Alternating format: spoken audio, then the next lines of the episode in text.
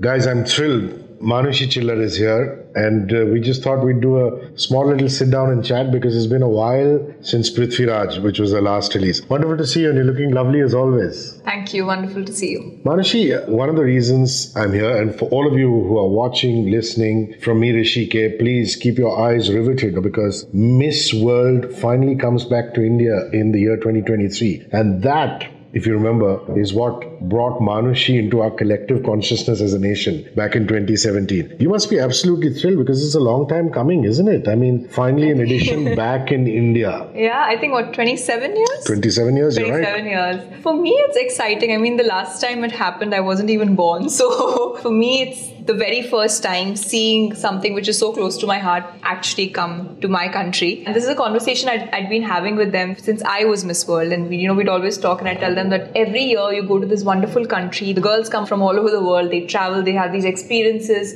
Why not India? There's so much India has to offer. And they said, you know, we want to, let's, we're sure when the time is right, it'll happen. And now it's happening. And you know, we have so much expertise in event management now. You see the kind of cricket World Cups we organize. Yeah. It's just note perfect. I mean, you walk into the Wankhede or the DY Patil and you see these amazing, you know, stands full of people. You know, everything is taken care of, note perfect. Our graphics, our sound design, everything is really world class. So I think it's the right time that it's come back to India. Yeah, I think it's a good time to be in India, and I think the whole world is looking at India. So I think the very fact that there will be 120 girls from all over the world coming here brings a lot of opportunity to India as well. And we're hoping that uh, an Indian girl does what nobody's done since you did, which is Yeah, fingers crossed. Fingers crossed. So I'm going to do a bit of a, of a rewind. China 2017, Sanya, you beat Miss England, you beat Miss Mexico. Your memories of that amazing evening six years ago. I know at the time it must have felt like a blur, but talk me through it. I think 18th of November 2017 changed my life,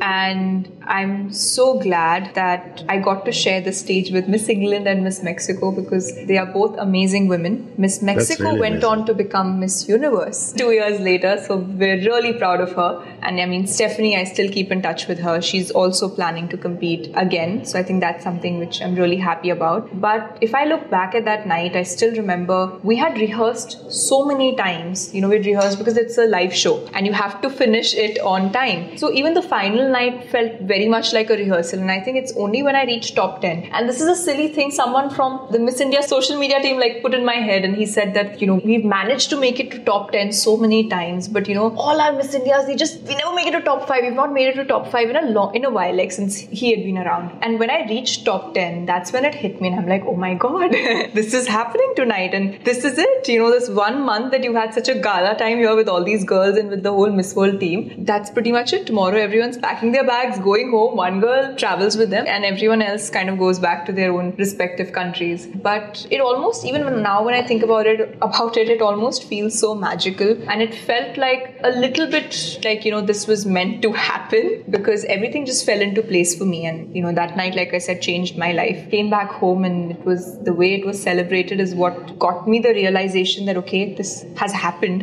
and of course the realization kept happening in quantums over the next few months. But I think the most wonderful experience of my life, competing at the Miss World pageant, I think was so fun. Interacting with these girls who had come from different countries, they all had so much to offer and so much to share, and to be able to experience that at a young age of 20 when you're so impressionable, you know, you've not seen the world and you're ready to learn and absorb that experience you can't get in the best of universities or you can't get that platform anywhere else. So I'm going to jump timelines. That's the beauty of this interview. You'll find me going from the past to the present. I love the Estee Lauder campaign. You know, it's just a Thank perfect you. brand fitment. I mean, each time I see you with their products, it is storytelling. I mean, what is good advertising? Good advertising is storytelling when you marry a great personality with a great brand, and they've managed to do it. And hats off to them. And it looks as though you're really enjoying that campaign. You're enjoying every part of being a brand ambassador for Estee Lauder. I think the whole conversation with Estee Lauder's, you know, obviously happened much before they announced me as the face of their advanced night serum, and you know, now that they've announced me as their global ambassador, I think that the story, the very fact that it was started by a female, Yep. in a time when women didn't have financial independence to go out there and buy the products that they really wanted. They had their men buying. This is something I've recently spoken about as well. They had their men buying fragrances. So she was one of the first few who released a body oil which was could also double up as a fragrance for women, and that's when you know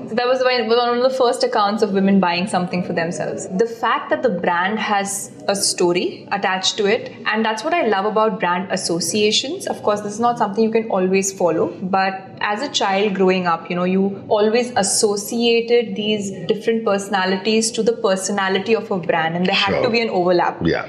And you know, certain legacy brands had these faces, and that was a dream. And I got to do that with Estee Lauder because the very fact that somewhere I feel that the values I hold close to myself are also the values that the brand emulates and to find that brand and to find that fit is so important especially today when you know most of your brand conversations are quick digital associations and True. there's not a long term journey or a long term story there you know so much is made of uh, fauji kids kids from the army air force and navy and hats off to them and that whole ecosystem but you're a DRDO kid yes. which is a defense research development yes. organization and a lot of people a lot of people are very proud of that because the DRDO scientist community itself has given so much to the nation. Yes. And I remember even when you won, and till date, a lot of puff chests out there saying, you know, she's our girl. What was it like growing up as a DRDO kid? So, my father, when he started working for DRDO, his very first posting was in Bangalore. That's when I was born, and that's where I spent the first seven years of my life. And, you know, you're always with these kids, and you get access to so much, you know, being in that lovely campus where all these DRDO and fauji kids are, you know, studying and growing up with them. The fact that you are exposed to a national crowd where everyone's from different parts of the country, that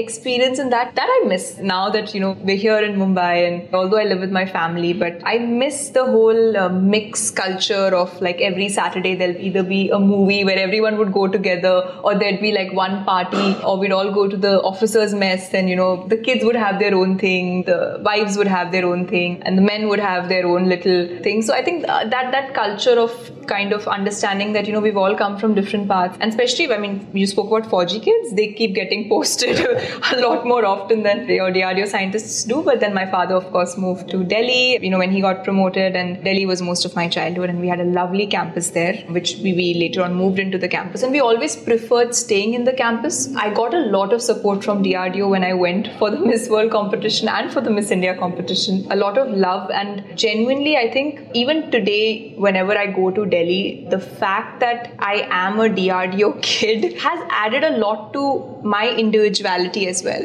Of course, I've spent such a long time with all of them, and I miss the campus culture sometimes, which, you know, Bombay is different. You know, you see Rocket Boys and all these series, and you think of Dr. Kalam. Of course. And, you know, his, his time done serving the nation. Yeah. And you've met him. You did, haven't you? I, I have seen him as a child when he was in Bangalore, when he was, of course, he was not the president back then. Back he then. was a scientist with the DRDO. So I remember as a, I mean, I have a very faint memory, but uh, I think my parents remember it better when he was in Bangalore. You know, what I've always liked about you, maybe because it's your DRDO background, or maybe because it's, you know, you started off in pageants, is that everything you do is very classy. I always think Manushi Chhillar class, you know, and with all due respect to a lot of people who go to Cannes and strut the red carpet, your Cannes appearance was just spectacular. I mean, you went there as part of an initiative, you were looking a million bucks. Again, it seemed as though it was a thought of plan, and some of the stuff you were doing was impulsive, impromptu, but it's quite an experience, isn't it? I mean, everybody yeah. who goes there says the first time is really special. I had a lot of fun. Yeah, talk to me about that. Yeah. So this was my second time at Cannes actually, but the first time I went, I went for a festival called MIPCOM, which happens later okay. in the year. So I went you didn't went to the film festival. Yeah, yeah, I went there as Miss World, and then actually this was completely impromptu. I was uh, shooting for a film. I was not in Mumbai for I think we were gone for three months at least, and hardly had any time to prepare what I knew was I had a lot of faith in my team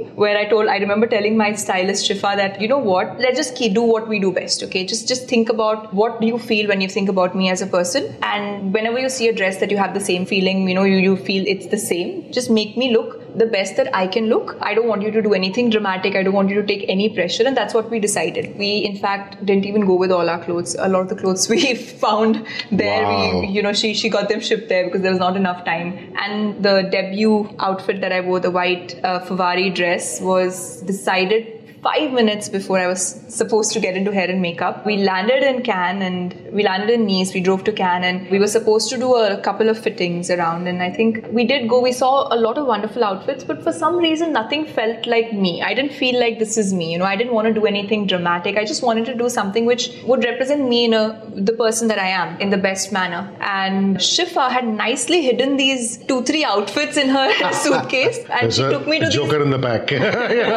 and she took me to these really big designers and she'd made me try everything and we'd actually finalized something else. And then we came back and she kept asking me you're happy right? You're happy with what you're wearing? I said i'm, I'm perfectly fine. It's okay. It's at the end of the day it's about how you present yourself. It's not all about just an outfit. Don't worry. And uh, which is a stylist's nightmare if you say that to them. But anyway and then she said you know what? I have three more outfits if you want to look at them i said show me and she showed me and two of them i actually ended up wearing. And my reaction the minute i saw them was where were these? Why did you make us run around the town? When you had them right here. And she said you know they reached the hotel but i didn't know if you wanted to wear them. The good thing was that the white outfit fitted me perfectly. There was another blue high low gown that i wore which was my last look. It was an ice blue outfit and I wanted to wear that but I think that had to be fitted a bit so I think the, the white was just perfect and I had George with me doing my hair and makeup I think that the good thing that happened was that we decided that we're not going to be stuck on what we should be doing and we just kind of go with the flow see what works and I told both of them that you both are good at what you do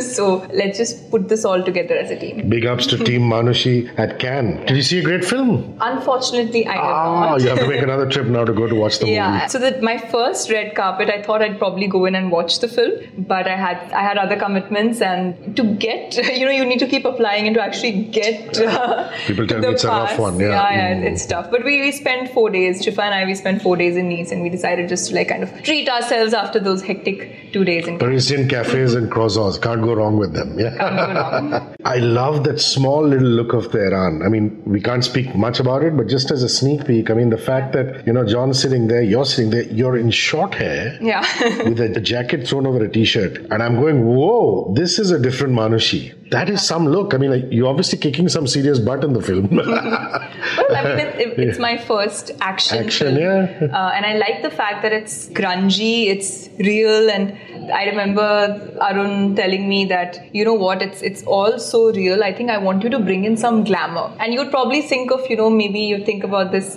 girl in uh, you know in probably tights and you know makeup and probably long hair or something like that, doing a very glamorized version of action. But when he told me the zone of the film, I said this really doesn't fit in the zone. He said no, no, no, this is what I mean, and then he shows me like you know jeans with like literally like torn boots, you know, because she's just done so much of action, short hair, and he kept cropping it. He's like, let's go shorter, let's go shorter, let's go shorter. Just, I think, a very different look and a very different feel of the character from anything else that I'd and it's your real hair. Your real hair got That was a wig. short. That was a wig, Yeah, yeah. but then you still have to work on it and get the right shape and yeah, things like yeah. that. You have to make the wig look like it's not a wig. And John's a lovely guy, isn't it? I mean, He's he's so well behaved. He's so He's, uh, wonderful. It's just He's lovely to work with. I think he's he's very sweet. He's too kind, and what everyone, I think my entire team was in love with him. I think the minute they'd reach on set, even if they, you know, and this is something which my team told me, they said even if we're, we're really scared to go and say hi because he's working, he'll come up to us and he'll be like, "Hi, how are you?" And he'll just remember faces. and he'll give that, well. that dimpled smile, and everybody's heart will go melt, melt, melt, melt. yeah, it's, it's it's really nice and fun to work with him. Listen, Operation Valentine is with Varun Tej. That is Yeah. massive. I mean, South cinema has blown up. I mean, people talk about, oh my God, people are not going to the theaters. And, you know, they went for Pathaan, they're slowing going back. I don't think the South ever had that problem because Telugu cinema, yeah. you know, is just exploding all the time. And it must be wonderful to be part of that movement and, you know, signing a, a big film with Varun Tej. I mean, I've not watched a lot of films growing up, but I have watched a few Telugu films. The first one that I loved and I remember was Magadheera. And I watched it. I, I, Amazing special effects. and I, I don't think it was even a Hindi dub. I think I watched it with subtitles. Wow. so Ram Charan was in Mm, it. Ram Charan was it? Yeah. Kajal Aggarwal. And I think I absolutely loved just the how convincingly, you know, they showed these larger than life scenarios and I, I fell in love with it. A South film was something which I did want to do even before the pandemic, even before all of this happened, but nothing had really materialized because I was still waiting for my first film and I was still shooting for that first film. So, so it was difficult to commit to any other film at that time. But uh, I'm glad that it's happening now. And even, I mean, the film with Varun Tej, Operation Valentine, even the way it happened was, it was meant to happen because I remember, you know, my agent sent me the script and she said, you know, tell me what you think about it. And there's this film that's happening. And I read the script on the flight when I was flying to Scotland to start my shoot for Tehran. Ah. And uh, I started reading the script and usually when you read something and usually the first script they send you is like really descriptive. At least in my experience i've seen that. So you have to kind of push yourself. At certain points you have to push yourself if you, if you want to finish it in one go. And i like to finish it in one go. And i started reading this. This is the first time i literally was wanted to know what happened next. And it kind of kept me grip which i loved. I loved how well the female character was written. Both the writers are men.